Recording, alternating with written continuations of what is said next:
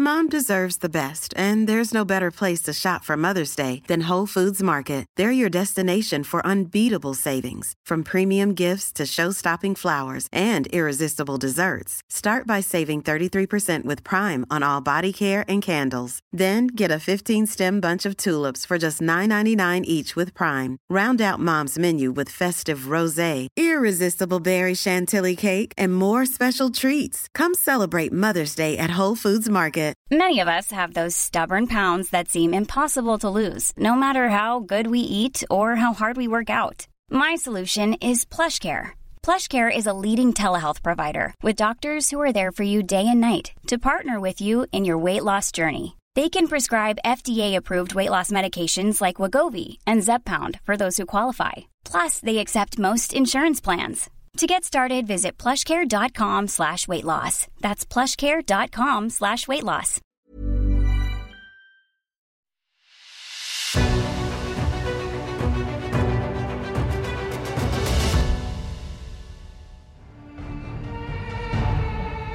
It's The Ancients on History Hit. I'm Tristan Hughes, your host. And in today's podcast, well, we've been keeping the military history away from you for long enough.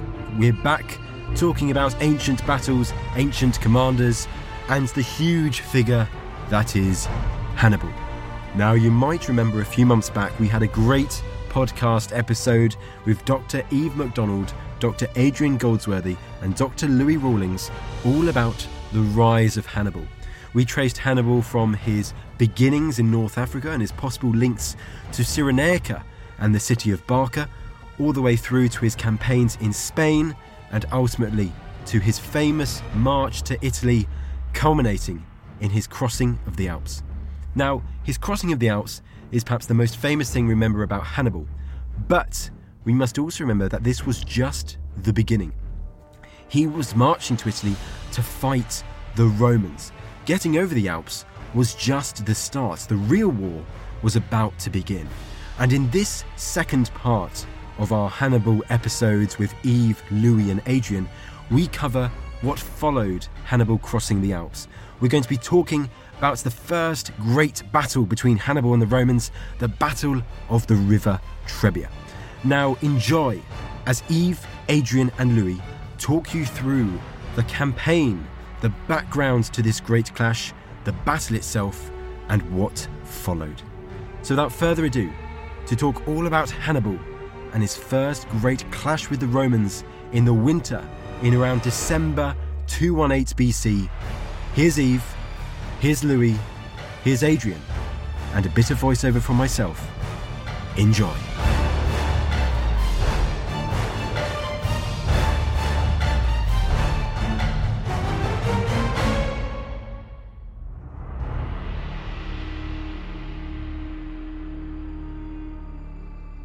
It's late 218 BC, and Hannibal Barca has just completed one of the greatest adventures from ancient history his crossing of the Alps.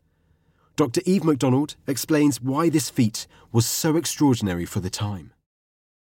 Part of the story of Hannibal's greatness is, is Hannibal's ability to do almost supernatural things. And in the third century BC, people didn't cross those high, high mountains with armies and with elephants. You didn't do that. The only people in legend who did, the only person who did was Hercules. And Hercules was a, a divinity. And so there's this idea that these high mountains are places of great remote and sort of supernatural beings. And so, in order to survive the crossing for the people on either side, in order to get down with this amazing army that he has, he had to have had the backing of, of the gods. He had to have been favored from the gods. And this is really important, of course, for Hannibal and for his own army to believe in him, that they were on a cause, maybe, that they were going to survive. And so, in, in that way, it's just one of the most important things about Hannibal. And of course, it's the thing that everybody remembers the most about him is that he crossed the Alps with elephants. And of course, the elephants being the other idea that he brought these amazing creatures of war with him to Italy. So it's definitely the most iconic thing he does. But despite the feat's immortalised legacy, Hannibal's march had come at great cost, as Eve, Dr. Louis Rawlings and Dr. Adrian Goldsworthy highlight. So he arrives in the Po. We think it's near Turin, modern Turin, the area of the Taurisi tribe, and they're a disaster. Hannibal had begun the march from the Rhone with about 38,000 infantry and about 9,000 cavalry. By the time he gets to Italy, and we know this because Hannibal set up an inscription right at the end of the war in the south, in the Temple of Hera Lacinia. He actually says how many men he brought into Italy. He had 20,000 infantry and only 6,000 cavalry. He's probably got his best men left, and it's significant. More cavalry survive proportionately than infantry, and normally you'd expect horses to break down on a journey like that sooner than men, if only because in the last resort a man can eat a horse, a horse isn't going to eat a man. But also, you know, these are not animals that are shod. They're, you know, they, have been through a rough time. They're in a, quite a poor state. So Hannibal needs to recover. The attrition rate on this grand army of his is tremendous. And what's left is an exhausted, hungry, scarcely human looking ragtag group of men. Of his original force that had set out from southern Spain with him some six months earlier, less than half had reached the fertile plains of northern Italy. It's quite staggering. Hannibal had to rest his army.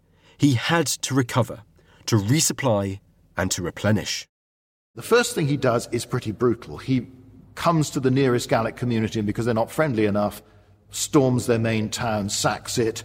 It might be a letting off steam moment for the men. It's certainly a chance to get food, to get supplies, to get roofs over your head somewhere where you can sit by warm fires. So the, there is a recovery. There's that initial action, even though part of his plan, probably from the start, and certainly by the time he gets to Italy with just 26,000 men, he needs the tribes of northern Italy, the Gauls, the Ligurians, the others who've been resisting Roman expansion for generations. He needs them to join him because he doesn't have enough warm bodies in his army to face up to large Roman armies. It's going to be much, much harder if he is heavily outnumbered in all his battles. So, if Hannibal needed to reinforce his army with Roman hating warriors from northern Italy, you might think that this initial infamous sacking of Taurasia, the capital of the Gallic Taurini tribe, might have been a bit of a blunder. But the reality was very different. He replenishes his army from the sack of this city. He also shows the Gauls he's not to be messed with. His army is not to be trifled with. Even in the state that it's in, it's capable of defeating them in battle very tidily. So it has a propaganda effect as well as a logistical effect. And it means that the tribes are more disposed to treat him with respect. And many tribes are actually keen. And so this shows, shows the prowess of this particular force, even if it's a bit smaller than they were expecting it when it first arrived. Massacring one Gallic community doesn't mean that the neighbouring tribes actually feel any well or, or worse disposed towards you because they've probably been enemies and rivals for generations anyway. These are not united peoples, and you have the advantage, just as you'd had on the other side of the Alps. You've turned up with a very strong force. You're a good friend. You're someone worth having on your side if you're an ambitious local chieftain or leader or tribe with stronger neighbors. So there is a bit of a rush to ally with Hannibal before someone else does. There's always that that dynamic going on, and it's the same thing. Julius Caesar will experience the same thing in Gaul. You know, it's a question of I don't want my enemy to get these people on my side, so I better go and make friends with them first. Hannibal proceeded to recruit more men from the local Gallic tribes, but he wasn't alone in wanting their support. A Roman army, commanded by Publius Scipio the Elder, was nearby. So, the last time we saw Publius Scipio, he was in Marseille. And he was in Marseille and he was there with his brother and he had a consular army and he was on his way to Spain. Because we have to remember that the Romans were sending two armies, one to Sicily to invade Africa and one to Spain. And the whole reason Hannibal invades Italy is to stop the Roman invasion of Africa and the Roman invasion of Spain. And he succeeds, of course, by doing this, by crossing the Alps. Scipio has sent his army on under his brother's command to Spain and returned to northern Italy. There are already a couple of legions in northern Italy because of this ongoing struggle with the tribes of the area. The Romans have been setting up colonies in the Po Valley and in this area.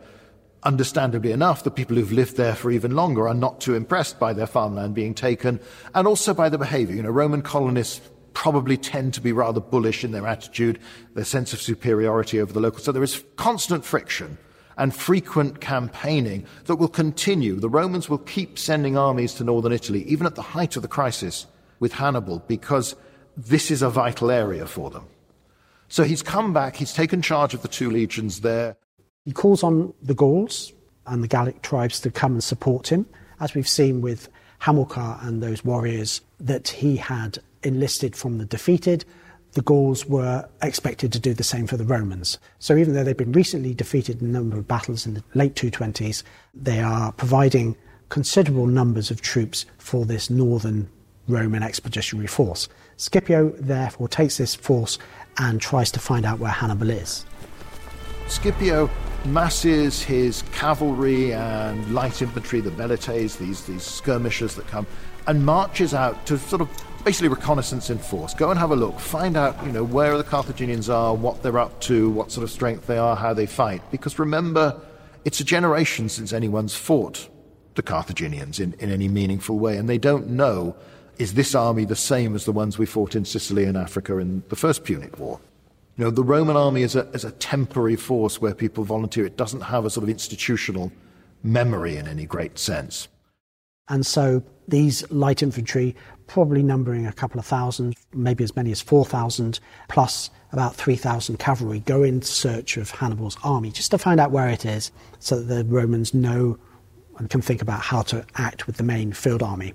Hannibal takes all of his cavalry, which has been um, boosted and is being boosted by Gallic recruits all the time, and he has around about 10,000 now. So he's acquired about 4,000 or so and he brings at least 6,000 of those to the Ticinus.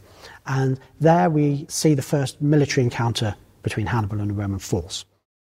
The river Ticinus, or the river Ticinus, is a tributary of the Po River, and it was near this river, somewhere to the west of modern day Pavia, that the Roman and Carthaginian scouting parties stumbled into each other. Hannibal threw down the gauntlet to his opposing number. Scipio, keen for glory, picked it up. We sometimes sympathize with Hannibal more because we think of the Romans as the strong people, the imperialists, the ones who are going to go on to conquer the empire. But they haven't done that yet. This is the time when actually, in this war, there's a good case made the Romans are the victims, and they're the weak side, and they're the ones who've suddenly got this, this invader turning up on their doorstep. So there is a sense, rather like the Gauls forming up on the other bank of the River Rhone, like the Allobroges in the Alps, that you have to meet the enemy with boldness from the start. Show you're not frightened of him, because otherwise he'll gain confidence and you might start to lose it. With neither side backing down, Hannibal had this small Roman force in his sights. Without delay, he launched a full blooded attack. Game on. Hannibal sees the screen of light infantry and just charges. So rather than doing what normal cavalry engagements involve, which is a lot of riding backwards and forwards and throwing sticks at each other, even the heavy cavalry do that kind of thing. Um, they're not lancers or medieval knights or anything like that. They're armed with throwing weapons predominantly. Rather than do that, Hannibal's cavalry just charges forward and drives the velites through the Roman ranks, creates a bit of disorder, and then it's a clash of the heavies on both sides. There's a whirling combat. This is led by Scipio. Hannibal is perhaps involved, but a bit more supervising rather than charging around like a maniac. And Hannibal has more cavalry, and he's got the Numidian light cavalry, and these start to just envelop the Roman force. The Numidians, though, swarm round and attack from the rear. They fall on the velites and start doing very considerable casualties amongst them. And of course, the Romans are surrounded, and so they have to fight their way out. Surrounded and in a state of panic, the Roman force was in trouble, not least Scipio himself. Scipio, the consul, is wounded and only rescued in one tradition by his 19 year old son, in another by a Ligurian slave of his. And obviously, the family liked the idea of the son doing it, but who knows? Nevertheless, he gets away with it, and his army has had a bloody nose, which is not the start you want to a campaign. Hannibal had gained first blood. An injured Scipio was forced to withdraw, his Carthaginian enemy breathing down the neck of his crippled army. Hannibal has now demonstrated that he can win a victory over Romans in battle, and that means the Gauls are more likely to join him. Scipio has seen how many Gauls are going to him even at this point, and he decides that this is now really hostile, potentially dangerous territory to be campaigning and so he goes back towards Placentia, and Hannibal follows.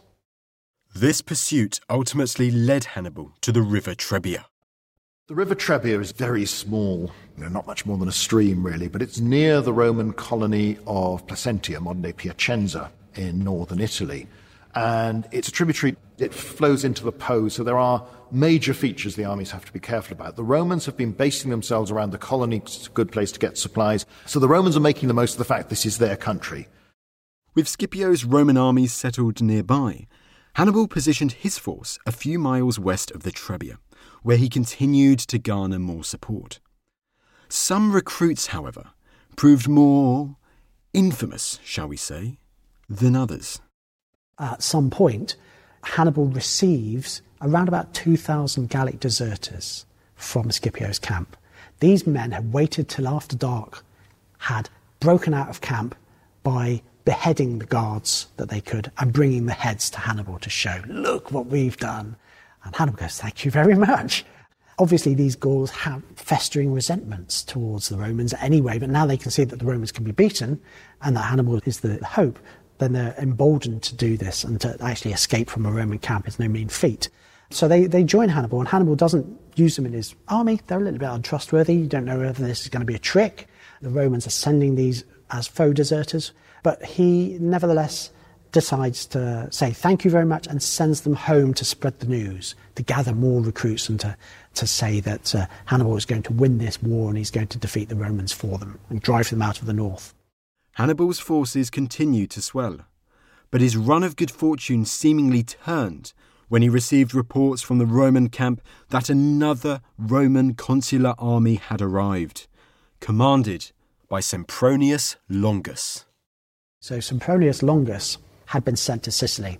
He was the consul who was going to invade Africa and win the war gloriously by defeating the Carthaginians in their own turf. Of course, unfortunately, Hannibal had arrived in Italy. All of a sudden, the Romans realized that, oops, Hannibal's not going to allow them to fight the war they want to fight. He's going to change the paradigm of the war and fight it in Italy. And so Longinus has to go from Sicily with his army all the way up the whole of Italy and meet up with Scipio in the Po Valley. And it's kind of an amazing story. We don't really know how he does it, whether he disperses his army and says, okay, everybody, meet in Rimini, or if they go by sea. There's stories of him passing through Rome, so we're not really sure, but the army reconvenes in the Po Valley, and he then, after Ticinus, joins up with the other consul at Trebia. Now, Scipio thinks we've got two armies here, they don't know each other, they haven't campaigned together, they'll be difficult to control in a battle. We should wait a bit of time. And he's also got this wound, and he doesn't really want Sempronius to get all of the glory from an immediate victory. He'd like to be there himself, but he can't. So Sempronius tries to take advantage of that. He's a man in a hurry. So, one of the things about the Roman system that makes it so important for military victory to happen during their time in command of armies is that the next year there's a new commander. And so Roman glory is won through military command. Consuls go out, they're given a sphere of influence, a province as it's called, and they go and they conquer.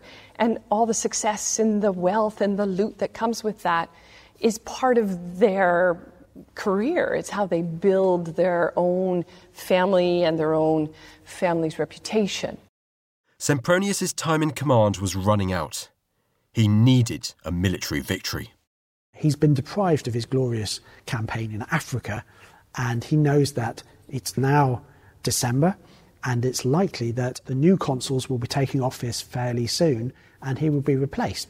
If we wait and make the armies combine more cohesively, drill them together, skirmish with the Carthaginians indecisively, that kind of thing, to gel these armies, time will be up and he won't be in command. And he's quite confident of his own command abilities, most Roman commanders are, and decides that he is going to win this battle against Hannibal. It wasn't long before Sempronius spotted an opportunity to do just that. Hannibal is gathering supplies and is raiding and intimidating a particular Gallic tribe on the far side of the Trebia, or the near side for Hannibal of the, the river Trebia, which is a tributary of the river Po. Uh, it flows north into the River Po. And While his men are, he's got about 3,000 uh, foragers who are out looting and killing and raping and doing all the kind of thing foragers get up to. The Gauls turn up in the camp of Sempronius and say, Help us, we're being attacked. And he sends out his cavalry to intercept, and some velites to intercept. And they do, and they actually inflict heavy casualties on these dispersed foragers. And Hannibal's forces flees back towards Hannibal's camp. Sempronius sends out more troops because he's trying to press his advantage. He thinks perhaps that the Carthaginians might be drawn into a proper battle. But Hannibal, showing great restraint, had other ideas. He realizes that this is not the time for the pitch battle that he wants. He's not prepared for it, he's not ready for it. He's got other ideas about how he wants it to go. And so he forms his forces on his camp which is always very, very difficult thing to assault, that kind of a thing. He forms his forces, receives the routed foragers, and then stands and does not engage the Romans. And Hannibal thinks that the casualties that his men have received are only spurs to Sempronius's rashness. And he's going to use that to exploit Sempronius's overconfidence in the coming battle at Trebia. Over the next few days, Hannibal surveyed the plain west of the river Trebia, studying the ground of his intended battlefield, planning the battle he wanted to fight. So, one of the things that is really interesting about Hannibal and about his style of command is about this kind of Hellenistic leadership is that he's very concerned about his army. He takes a huge amount of care about them. And we also know that he's well schooled in very, very up to date strategies and techniques. So we know that he's incredibly well prepared, for example, with spies, with scouts. He's always two steps ahead of the Romans. He always seems to know for those first years he's in Italy what the Romans are going to do next. And so what he does leading up to the Battle of Trebia is that he sets a whole plan basically for the Romans, a whole plan for them to fall right into exactly what he wants them to do. Hannibal chooses a position. He probably camps on higher ground, but looks at the plain beyond the river. And it's good, it's open, this is good country for his cavalry, but he also sees, as Hannibal will often see, something else. Because he discovers a dried up watercourse, a gully, that is behind where he wants the Romans to be and where he's going to lure the Roman army to deploy. He can hide a number of troops in this gully because plains undulate, but basically a defile in a plain is invisible. Hello, if you're enjoying this podcast, then I know you're going to be fascinated by the new episodes of the History Hit Warfare podcast, from Napoleonic battles and Cold War confrontations to the Normandy landings and 9 11 we reveal new perspectives on how war has shaped and changed our modern world. I'm your host, James Rogers, and each week, twice a week, I team up with fellow historians, military veterans, journalists, and experts from around the world to bring you inspiring leaders. If the crossroads had fallen, then what Napoleon would have achieved is he would have severed the communications between the Allied force and the Prussian force and there wouldn't have been a Waterloo. It would have been as simple as that. Revolutionary technologies. At the time the weapons were tested, there was this a perception of great risk and great fear during the arms race that meant that these countries disregarded these communities' health and well being to pursue nuclear weapons instead. And war defining strategies. It's as though the world is incapable of finding a moderate light presence. It always wants to either swamp the place in trillion dollar wars or it wants to have nothing at all to do with it. And in relation to a country like Afghanistan, both approaches are catastrophic. Join us on the History Hit Warfare podcast, where we're on the front line of military history.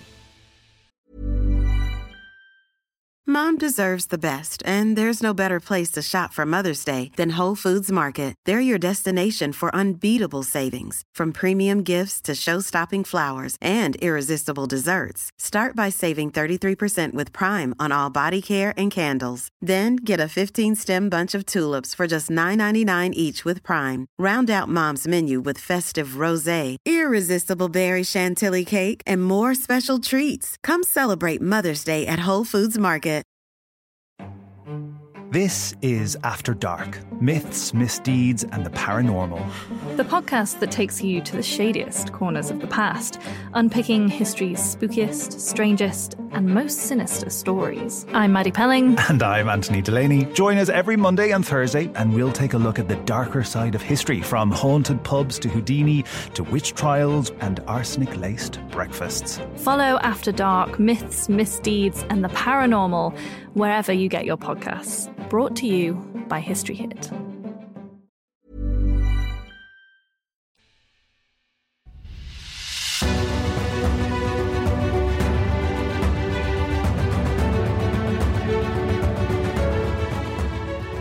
The evening before the battle, he gets his youngest brother, Mago, who's with him on campaign, to pick 100 infantry and 100 cavalry, the bravest men that he knows in the army, and to bring them to him outside his tent. He says to these men, You are the bravest men I know, and you're going to win this battle for me tomorrow. Each pick 10 men that you can trust and rely on, and you will follow Mago into an ambush and wait there until the moment is absolutely right, and then you're going to win this battle. And so these 100 men pick 10 extra cool dudes of, of some sort, you know, whether they're their mates or whether they're people with serious reputations for being hard, they, they pick the best quality warriors. And this thousand cavalry and a thousand infantry lie in this defile, in this sort of river gully, amongst the brambles and the weeds until the battle starts.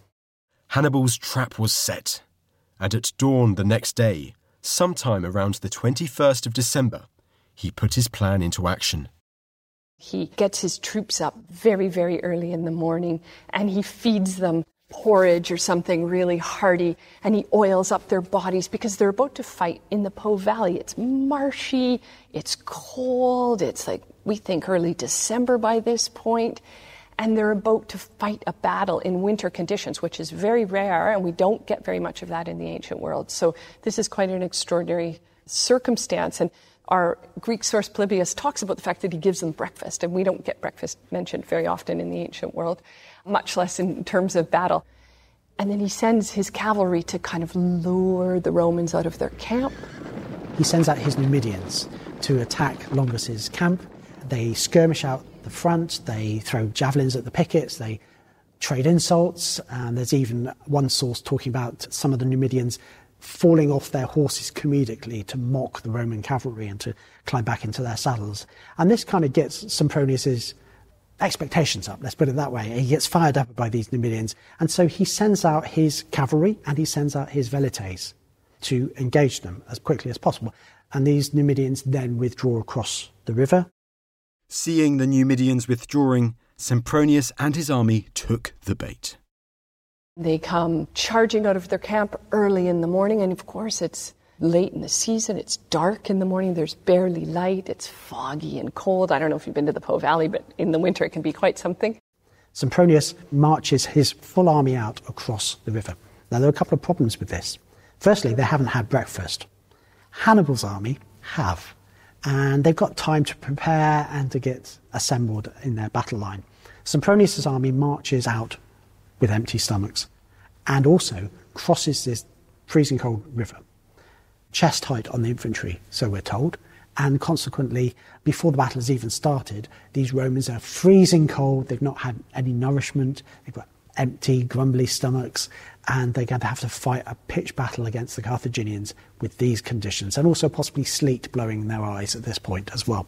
The Romans are rather naive, they're inexperienced by comparison, but also it seems, you know, like a good idea. They know that they've got the best confidence in their legionaries, the heavy infantry will form the center of the army. It's an open plain. We're really good at fighting in places like that. And again, it's the same instinct. This man's invaded our country. We need to stand up to him, coupled with the fact that you've not got more than a few weeks left of your term as consul. So if you're going to get the glory for this, it's got to be really soon.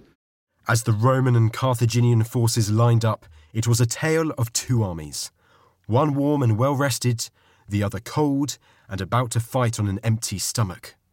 Battle was close at hand. Hannibal deploys in fairly conventional way. Cavalry on the flanks, infantry in the center. The Romans are doing the same. Hannibal has his elephants that end up on the flanks next to the cavalry.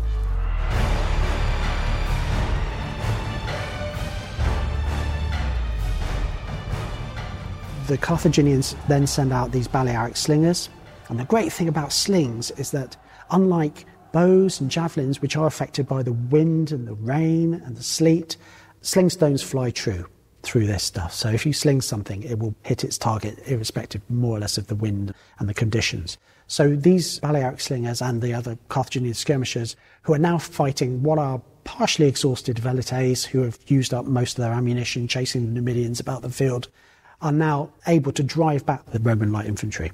The Romans then engage centrally with their main infantry forces and beat the Carthaginians who have deployed their Africans and their Iberians in the centre and also the Gauls, their new Gallic allies, in large blocks because at this point the Gauls aren't integrated. By the time we get to the Battle of Cannae, the Carthaginian commander is able to divide his Gauls and Iberians up into small blocks, into units for a few hundred, and intersperse them. But at this point, the Gauls are better left together. They speak this funny language. They're not really used to operating with the Carthaginians, so we just put them in the centre. Actually, put them in the centre and have the Africans and Iberians on the flanks of the main line.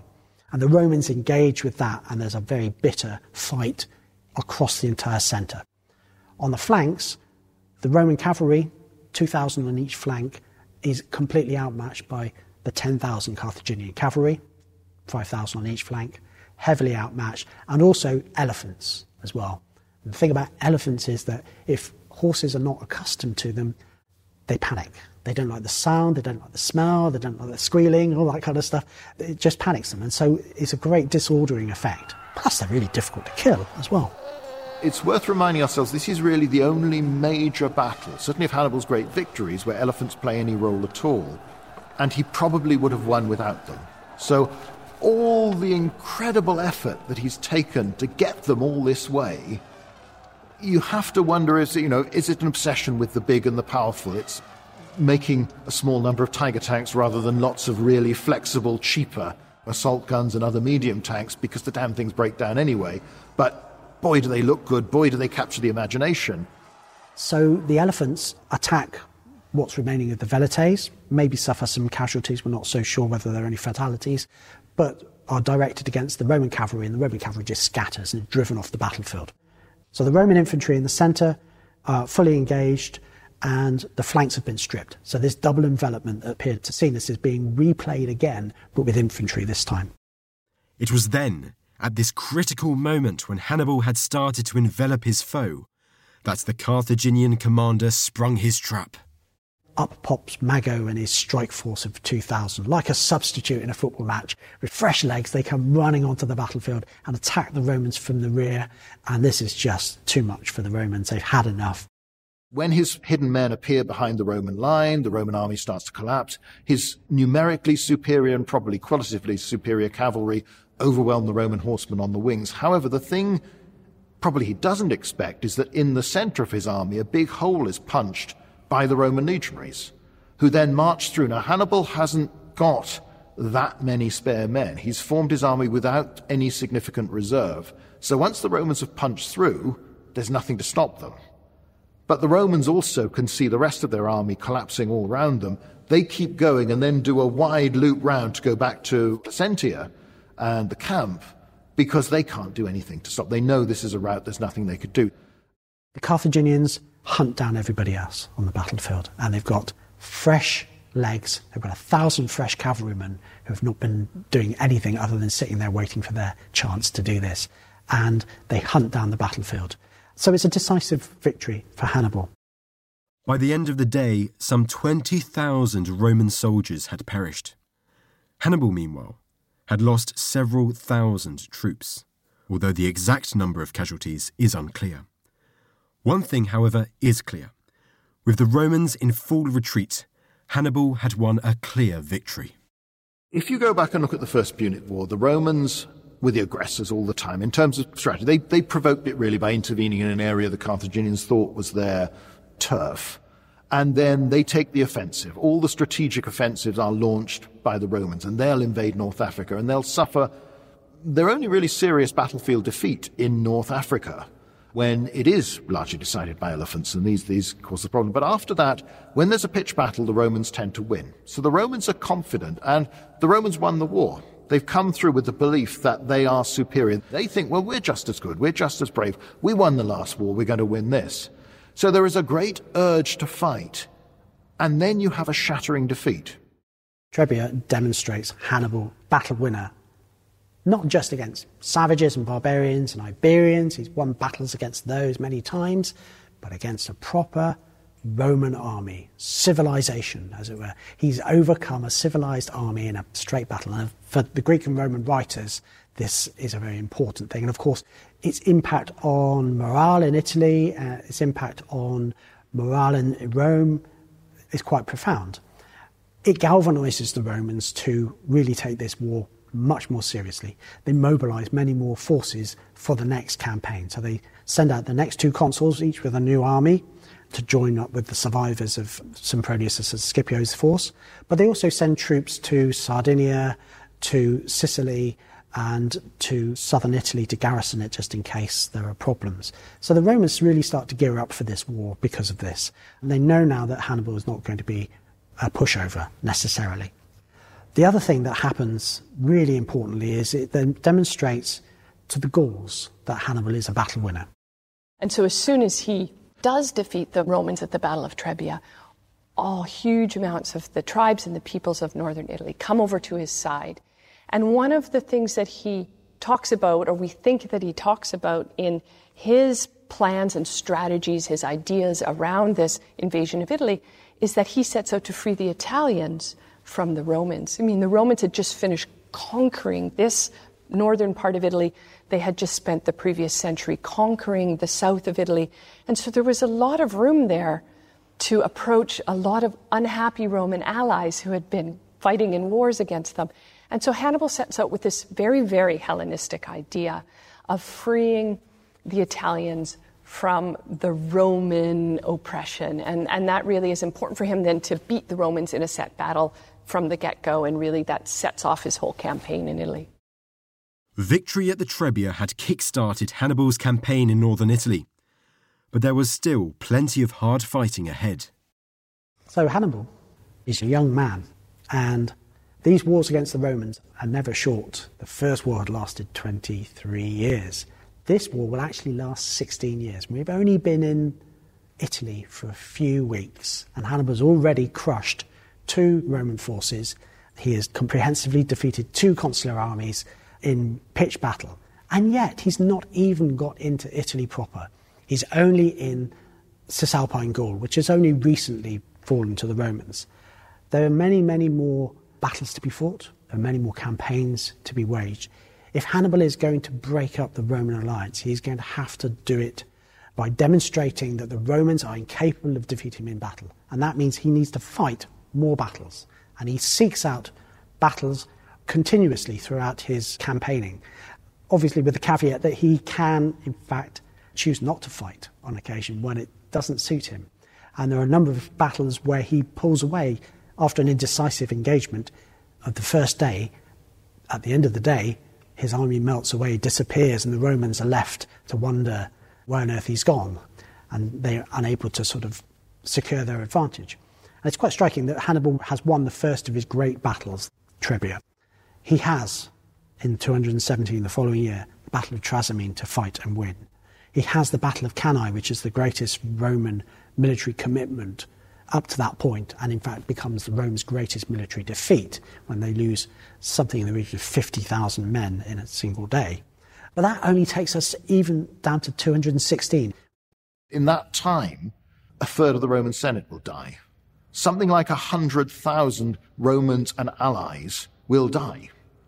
You know, these are losses on a Great War scale with a community that just hasn't experienced anything like this before. And in those first three years of the war, by any normal rules of warfare in the ancient world, Hannibal won.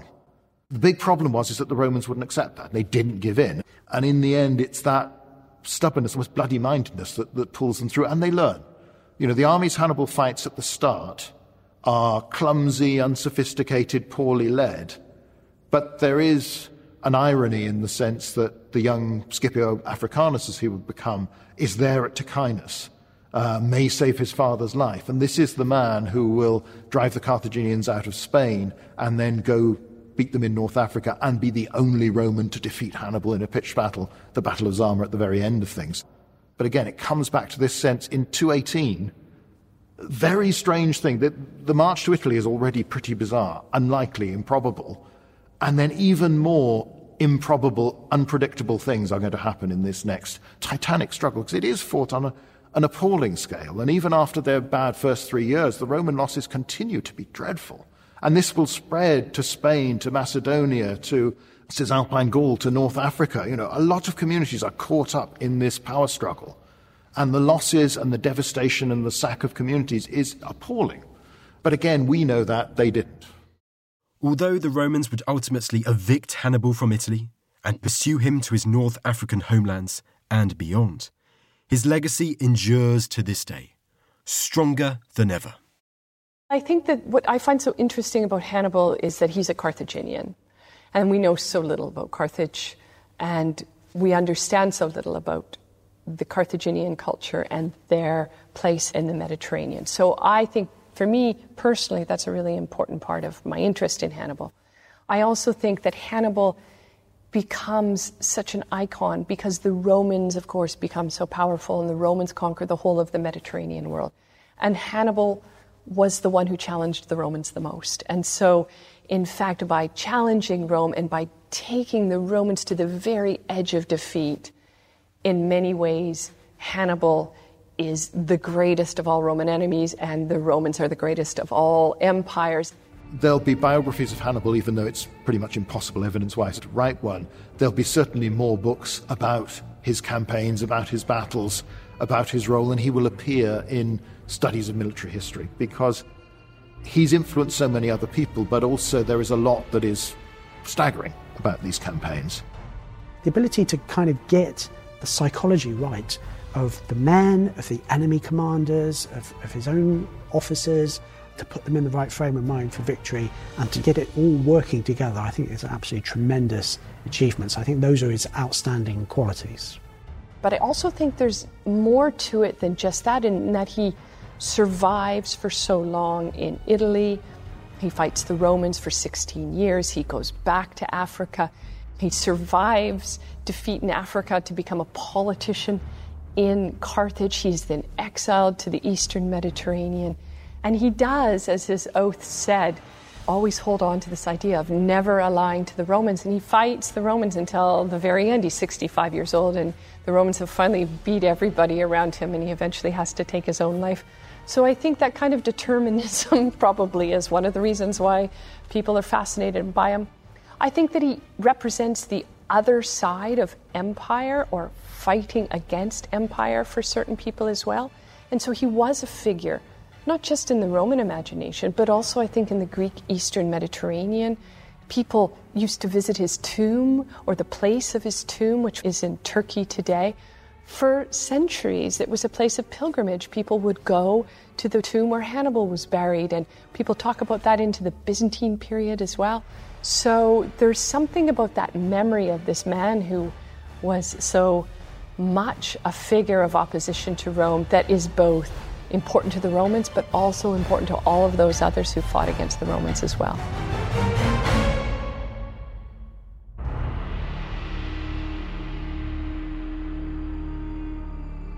I hope you've enjoyed this part two of our special episodes on Hannibal. It was great to interview Dr. Eve MacDonald, Dr. Louis Rawlings, and Dr. Adrian Goldsworthy all about this fascinating figure. And you can rest assured that there will be more Hannibal content to come in 2022. If you want more Ancients content, and of course you do, then why not subscribe to our Ancients newsletter, the link to which is in the description below. See you in the next episode.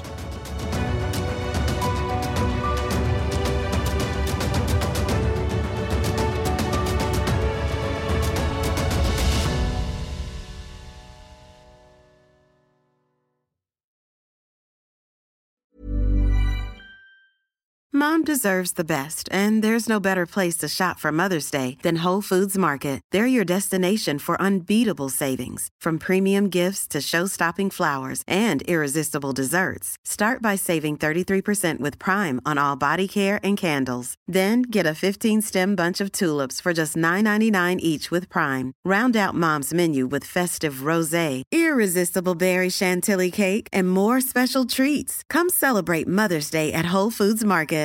When you make decisions for your company, you look for the no brainers. And if you have a lot of mailing to do, stamps.com is the ultimate no brainer. It streamlines your processes to make your business more efficient, which makes you less busy. Mail checks, invoices, legal documents, and everything you need to keep your business running with stamps.com.